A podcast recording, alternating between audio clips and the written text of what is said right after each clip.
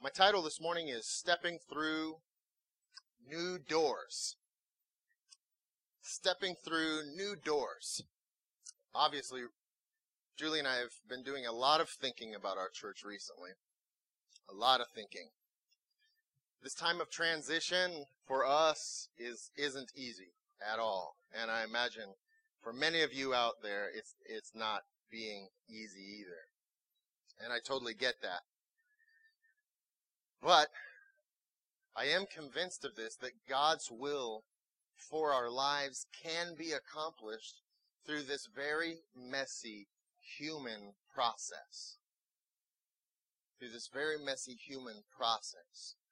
If I'm going to be totally honest with you guys, I've had moments of, for me, the process of, of getting to the point of taking my next step in my journey. It feels a lot like letting something die in me. It feels a lot like the stages of death or grief, the stages of grief. How many guys have taken like Psych 101, came across the stages of grief? It's funny, my, my, my family physician told me that this week that was all a hoax. It's like, thanks, doc, that's comforting. Um, but it's felt a lot like that for me. I've had moments of absolute denial, just living in denial of what was happening. Moments of anger, just been enraged by what I wanted to see happen but wasn't seeing. Oh, lots of moments of bargaining where I'm lamenting before God saying, God, if you would just, then I would just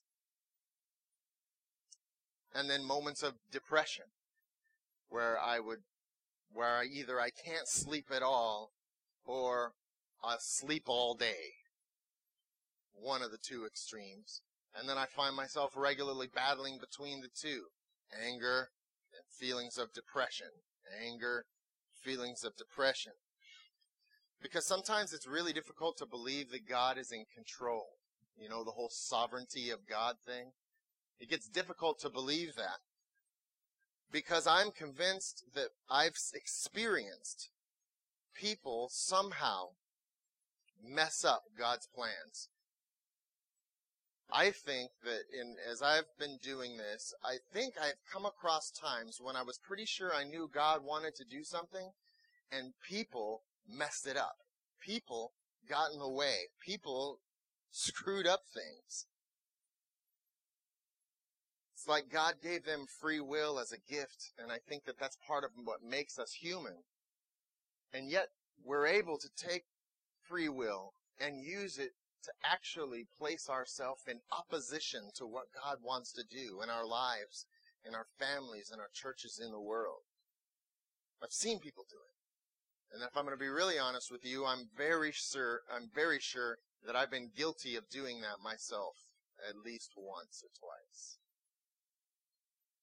And yet, this is what continues to blow me away.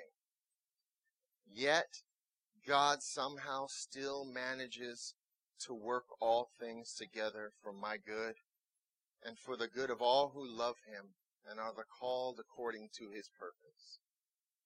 Even through the reality of life. You know, have you ever seen like the ancient drawings of Christian saints, ancient icons? I'm, I have an affinity for, for ancient Byzantine or, or Greek icons painted on walls of these saints that look so solemn and perfect and they have seeming halos on them and they hold their fingers in weird poses and point to things that I can't see and and there's cool writing next to them. And I look at them and I hear the stories of their lives I was in Macedonia and, and I was at a a uh, an ancient monastery, a very small ancient monastery uh, called Sveti Naum, and the Saint Nahum. And there was a story that Saint Nahum had a pair of ox that were out plowing his field because that's how he made his living is agriculture and that a bear ran out of the woods and attacked his ox and killed one of his oxen.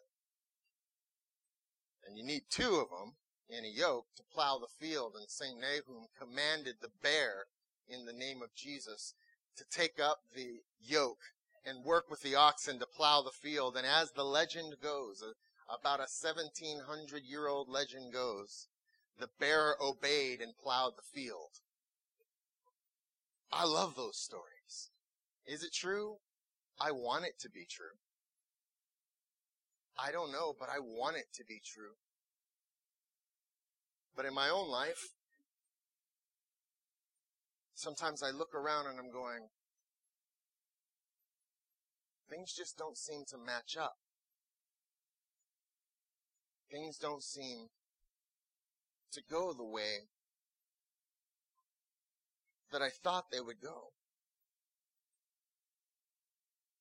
And yet, if I'm honest, I look at my life and still can conclude that God works all things together for the good of those who love Him and are called according to His purpose. Still, I can slow down and look around at my life and go, wow, if I'll just take the time to do it.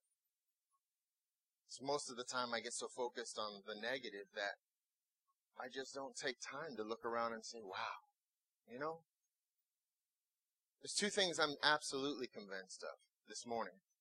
One, we have a role to play in God's will for the world. God's on mission in this world, and for whatever reason, He has decided to invite you and I to participate in it.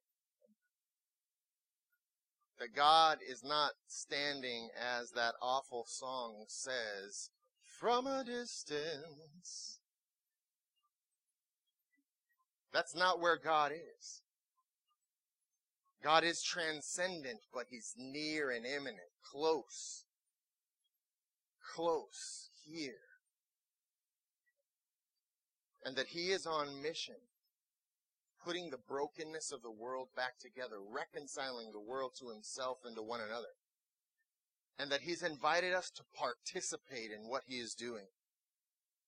We have a role in to play in what God's doing in the world. And two, we must be willing to play it. We must be willing to play it. So where do we go from here? What do we do now? How do we move forward God's way? Because seven Sundays from now, we won't be here. Where will we go? What do we do? How do you move forward God's way? We're going to take a look at Acts chapter 10 because I think it gives us a glimpse into the life of the first century church as they went through a time of tremendous transition. In it, God, talk, God took this relatively small band of Jewish believers, Jewish Christians, and then turned them into a revolutionary global movement that was filled with people from all over the world. In a, in a time span like that, in the grand scheme of things. Talk about a transition. Imagine, imagine us in this room right now. What would happen to us if all of a sudden 5,000 people flooded through the doors. Do you think our organizational structure would be just a little stressed? Do you think we would have to do a lot of adaptation? If 5,000 people flooded through our doors right now, would Emmaus Road continue to exist? If this is what you define as Emmaus Road, the answer is no. No. Here in Acts chapter 10, we're going to look at Peter, who was a leader in this early Christian church. He had been there from the beginning, one of the first, one of the first historical disciples of Jesus, walked with Jesus, talked with Jesus. He was like Jesus' right hand man. He was there when Jesus was, uh, was betrayed. He was hiding out as Jesus was falsely tried. He was standing far off as Jesus was crucified. He was there the morning that Jesus rose from the dead. He's one of the very first people that saw the risen Christ. He was there when Jesus ascended into the heaven. He was one of the guys standing looking to heaven, and the angels had to say, Stop what you're doing! Stop what you're doing! God's about to ruin the image and the style that you're used to. No, he wasn't being asked to do the Humpty dance.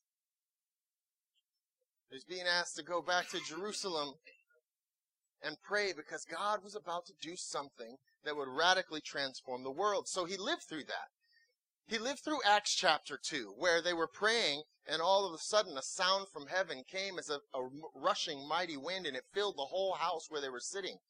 And then tongues of fire, like fire, sat upon each of them, and they all began to speak in, in other tongues as the Spirit gave them utterance. And this great crowd of people who had gathered all from around the, the the uh, Mediterranean world began to hear them preach in their own languages the wonderful works of God, even though these people had never learned them. 3,000 church, 3,000 people got added to that infant church that day. The church went from 120 to 3,000 in one day, basically with one sermon, it would seem like. And they ate together from house to house, breaking bread and, and, and enjoying life together sharing what they had. He was there as he was walking up to the temple one day with his friend to go up on the hour of prayer, and a man was standing, sitting there begging. And Peter and John had no money, and Peter looks at him and says, Silver and gold I don't have any, but what I have I give you. In the name of Jesus Christ of Nazareth, rise up and walk. And he took him by the arm, and immediately his feet and ankle bones received strength, and he lifted to his feet, and he went running and leaping and praising God into the temple courts. Of course, which got Peter landed in front of the, the government authorities to have to answer about that. He was warned not to do that. Dismissed. Kept preaching. Got warned again, got thrown in jail, got let out by an angel, I mean, this guy has been around and seen God do some pr- pretty tremendous things. And here he is at the beginning of where we're going to pick up reading in a place called Joppa. And he's going on top of a house to take a bit of a time out and pray.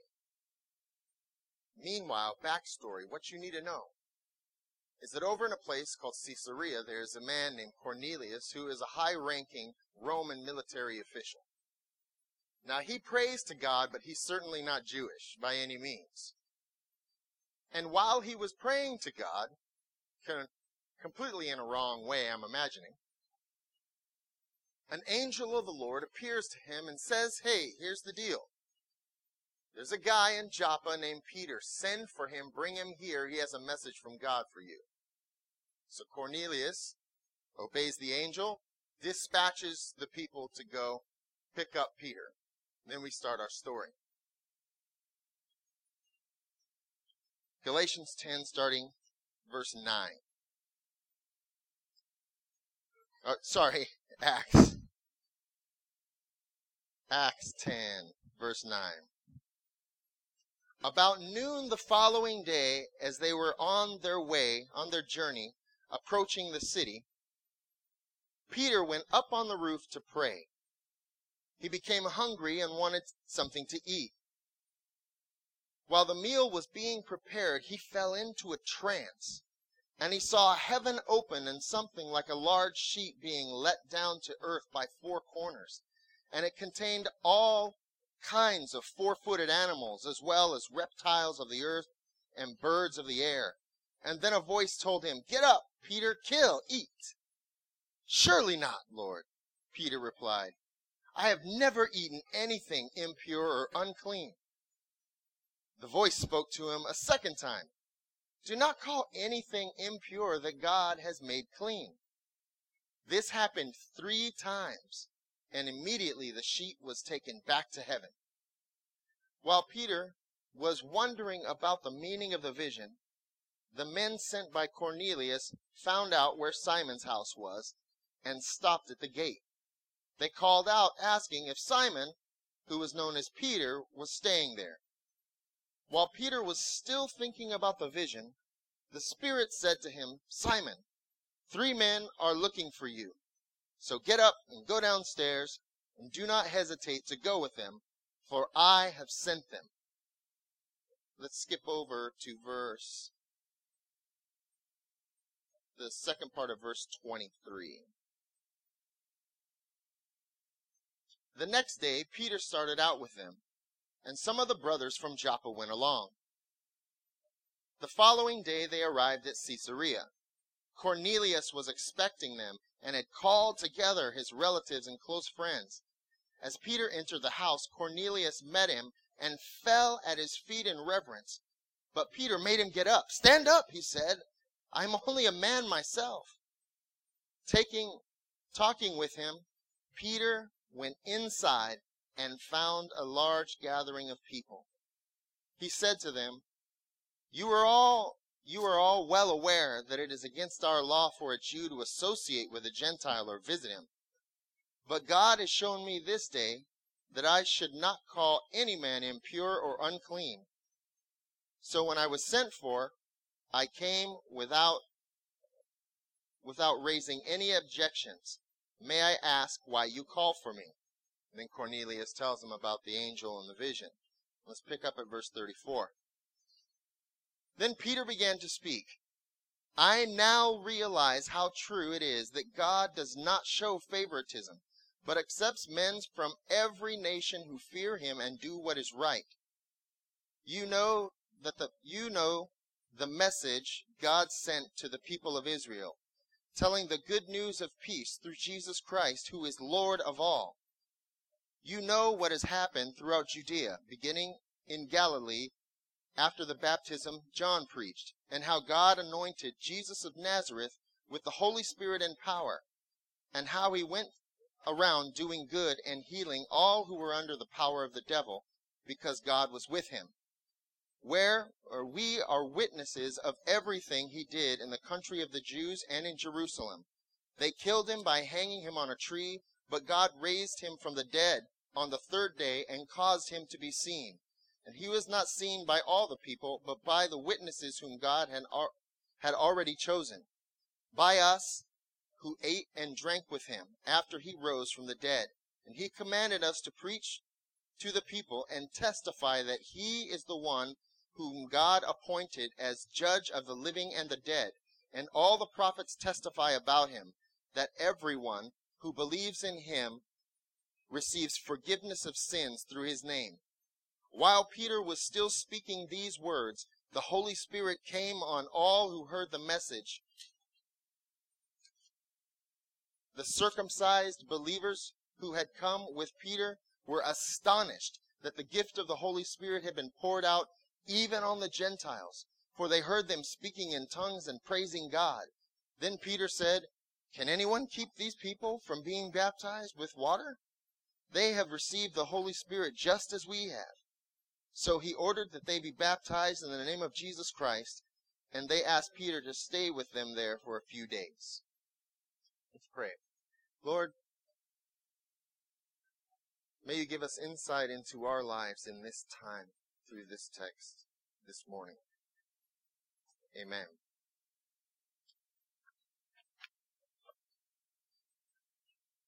Can't even begin to tell you how big of a deal this text is. This was a major, major earthquake, earth shattering, changing point within the church. This was a big deal. You read over it just in a few, a few sentences. But to understand the gravity of the situation is, is, is difficult. But I'm going to take a look at, at, at this text primarily to help us this morning. How would we move forward in God's way in a tremendous time of transition? Number one, seek God. He might surprise you. Seek God. He might surprise you. Verse 9 said that the next day as Cornelius' message, messengers were nearing town, Peter went up on the flat roof to pray. Peter apparently made it a part of his lifestyle to be a praying person. To be a praying person. Right now, some days I miss my time of prayer. Some days life gets away from me. Right?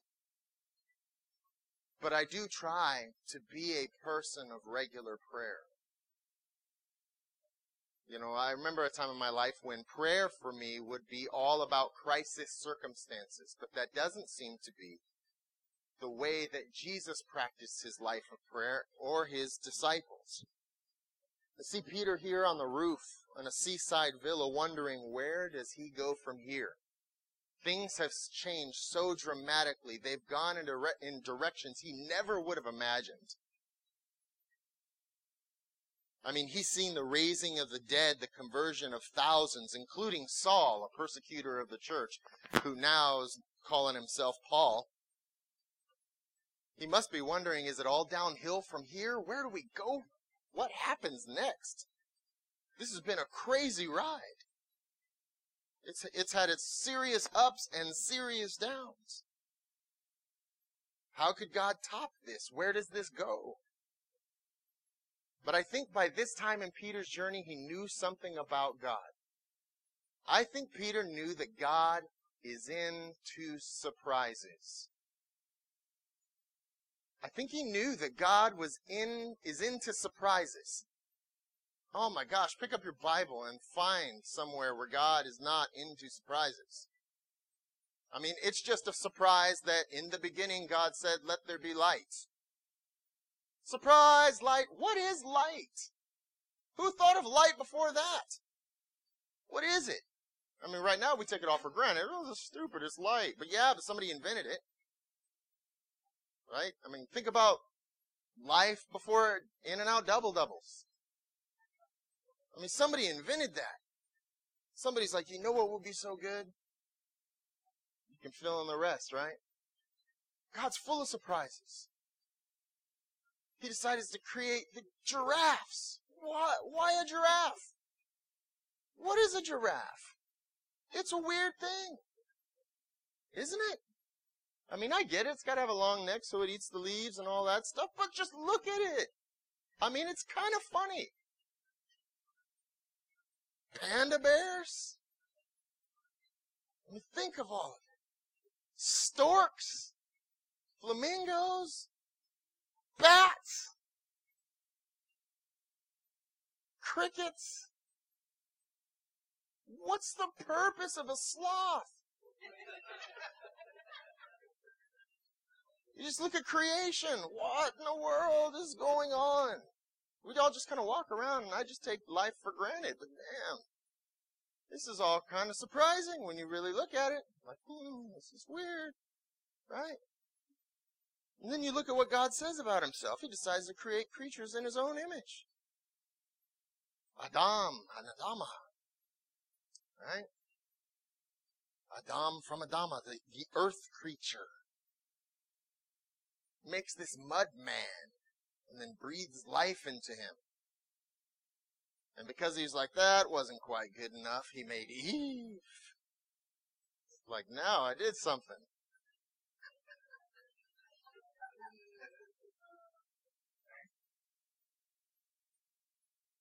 and they have kids and their kids, whoo, they got some dysfunctional family issues, but God doesn't wipe them out. You come to this guy named Abraham, he's a weird dude. He's got tents and flocks and herds. I mean, the man travels around with no home. With tents. Awesome tents, I'm sure but he follows his goats and sheep, and that's kind of how he lives out there. And there was sophisticated, wise, university educated, powerful people alive at the time whom God could have spoke to so that he could fix the world fast. And who did he choose? This vagrant, this homeless guy. He's a rich homeless guy, but still. Abraham, follow me. I'm going to give you a land. All right. And then God makes a promise with his son, Isaac. Isaac is not very smart, people. He is not a smart kid. He's really not. And he's a really awful father. And then God makes a covenant with Jacob. Very name means he's a deceiver. This guy is, has horrible character. surprise after surprise after surprise after surprise after surprise. And then, surprise of all surprises, hey, check it out, a virgin teenager, she's carrying the Son of God. What? Who's going to believe that, right? You imagine that conversation as she goes and tells her betrothed husband Joseph, I'm pregnant. It's not yours. It's God's. How's that one going to go over? Apparently, it took an angel of God to smooth that relationship out. Surprise after surprise. And then that Savior goes to the cross and dies and is in the tomb, and everybody's like, dang, that sucks. Everything's over. And then on the third day, whoa, he rises from the dead. I think by now Peter gets it that God's into surprises. That God's into surprise kind of stuff. The next surprise would blow his mind because God is going to welcome the non-Jewish people into his covenant people forever. We tend to see God as only having options like A, B, maybe C, but God's got like options C, D, E, F, G, Aleph, Bet. I forget the rest. Alpha. What's the next one? Beta, Gamma, Delta, 1, 5. God's got all these options. He's incredibly creative. And I wonder, uh, when I look at my own life, it was in a time of intense transition where it didn't look very good that I got the surprise call to start a church, which was not on my radar at all. And I can honestly look back and go, wow. I've learned more about God in these last five years than I had learned in the previous ten combined. And they haven't been easy. The question is, are you ready for a surprise? Seek God. Number two is surrender your successes, not just your failures to God. Surrender your successes, not just your failures. Remember that weird vision that that um that Peter had up on the roof? He was hungry. This big sheet came down. And it was filled with food. All the food that was on it was non-kosher food, which means it was it was against Jewish dietary laws for him to eat that stuff. It looked good. I mean, the lobster was buttered and garlic and just sitting there, just mmm, what else can't they eat that's good? A cheeseburger? A bacon cheeseburger was kicking it there. Right there. Oh, man. I mean, it was just a smorgasbord of fat burger and pizza and, I mean, everything you could want. And, and the voice says, rise, Peter, kill and eat. Inside, Peter's like, heck yeah, no. Never, Lord. He thinks it's a, he thinks it's a test. Never, Lord. I have never eaten anything unclean. Never have I eaten a defiled thing. Has it ever entered my mouth? So the vision happens again. Says, hey, don't call things unclean if God says they're clean. Apparently, Peter says, whatever. Not happening today. Lord. Three times this happens, and then the sheet goes away. And Peter's thinking about, now what the heck does that mean? Is God just being a jerk? He knows I'm hungry. He's like, here, have some bad food. It's like I'm on a diet. And Julie's like, look, a box of Twinkies. what do you think? But that's not what it's, the dream's not really about food at all. Because as he's thinking about the dream, the knock comes at the gate outside, and those men from Cornelius are looking for, for Peter. The Lord speaks to him and says, just don't worry about it, go with them. So he goes. He gets to the door, and he has a decision to make.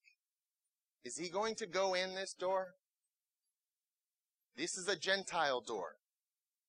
Inside this door are Gentiles, who, in his custom and tradition, he doesn't like to associate with.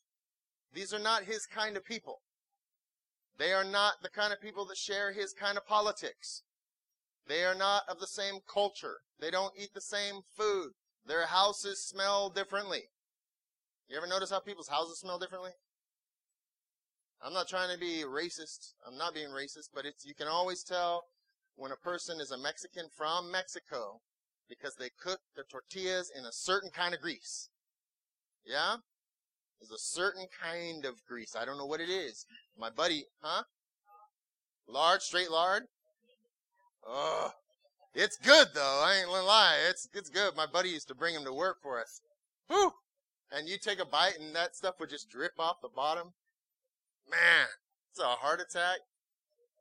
See, this people, their house smelled different. Everything about them was different. But the bigger thing was, is that they, if Peter, being a clean Jew, stepped across this threshold into their house, the whole world changes.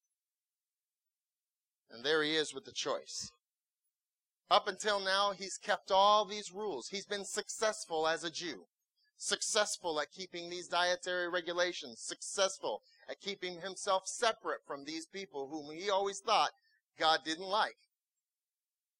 He thought he was part of a group that God did like and that, that God didn't really like them, and he's successfully kept himself separated from them for his whole life. This is an important issue for him. But apparently God wants him to step into that room. And for him to do it, he's got to let go not only of his failures, but of his successes.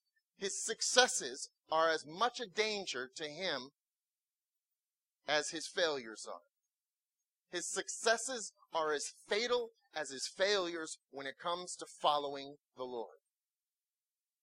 He's got to let his successes go to follow the Lord. Sometimes I wonder about our own lives and our successes. Think about the things you're successful at the things that you have done well and are doing well, the things that you rightly should pat yourself on the back for, the things that I should rightly pat, uh, pat myself on the back for. Could it be that those are the things that as we continue to hold on to them, could it be that those are the things that are stopping us from stepping into where God wants us to be? Not just our failures, but our successes. Peter had to let go of his former successes. The lessons he learned from his former successes would no longer apply where God was taking him. That's a powerful thing. So seek God, surrender our successes as well as our failures, and finally step into God's future with faith. Peter made the right choice. Peter made the right choice and stepped across the threshold into Cornelius' house. This was a huge, huge moment for Peter. And you know what was awesome? God met Peter in a new way through Cornelius. Through Cornelius. It's funny, think about this. Sometimes, look at, look at me real quick. Sometimes we want, we want, we wonder where God is. God, how come you're not speaking to me? How come I don't feel close to you? How come I don't have what I used to have with you? Where are you at now, God? Why do I feel abandoned? Why do I feel lost? Why do I feel distant? Maybe one of the reasons is found in here. Because there was Peter up praying on the roof, got an odd vision about food.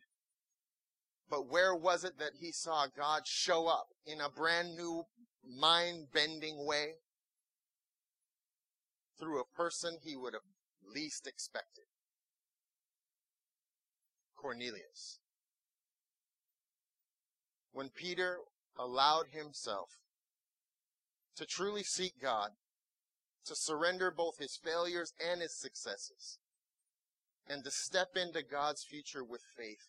God met him there in an incredibly unexpected way. And then Peter exclaims, and now I know, now I see. now. See, before this, Paul, Peter didn't really get it. But after this moment, he says, I see very clearly that God shows no favoritism. In every nation, he accepts those who fear him and do what is right. Up until that moment, Peter didn't get that. I think I've met God in a more profound way since we started Emmaus Road than I had ever met God in my life. I'm not saying this road has been easy at all. But there have been times when God has shown up and I have learned some lessons that I'm not sure I ever could have learned in any other way. We can play the what if game all day long if we want to, but the fact is, on this journey, stepping way outside a comfort zone, stepping into a future with as much fear as faith, to be honest, trying to seek God, trying to let go of the successes of the past as best I could. I can say that today I know God better than I did five years ago. Today I'm known by God better than I was five years ago. But things have changed. Things have changed. Things haven't gotten easier, but in certain ways things have gotten a lot better. I think God has a surprise in store for you. I think now is the time to prepare your heart for the surprise that He has in store. If you have a bad heart, a heart, if you have a bad heart, a surprise can give you a heart attack and kill you. The idea would be to prepare your heart. To surrender ourselves to the Master's will at this point, our successes as well as our failures. It's a time to reorient our life to look for God to reveal Himself more out of our future than out of our past. Because the greatest days God has for each of us are still in front of us. The greatest days He has for each of us are still in front of us. Stand with.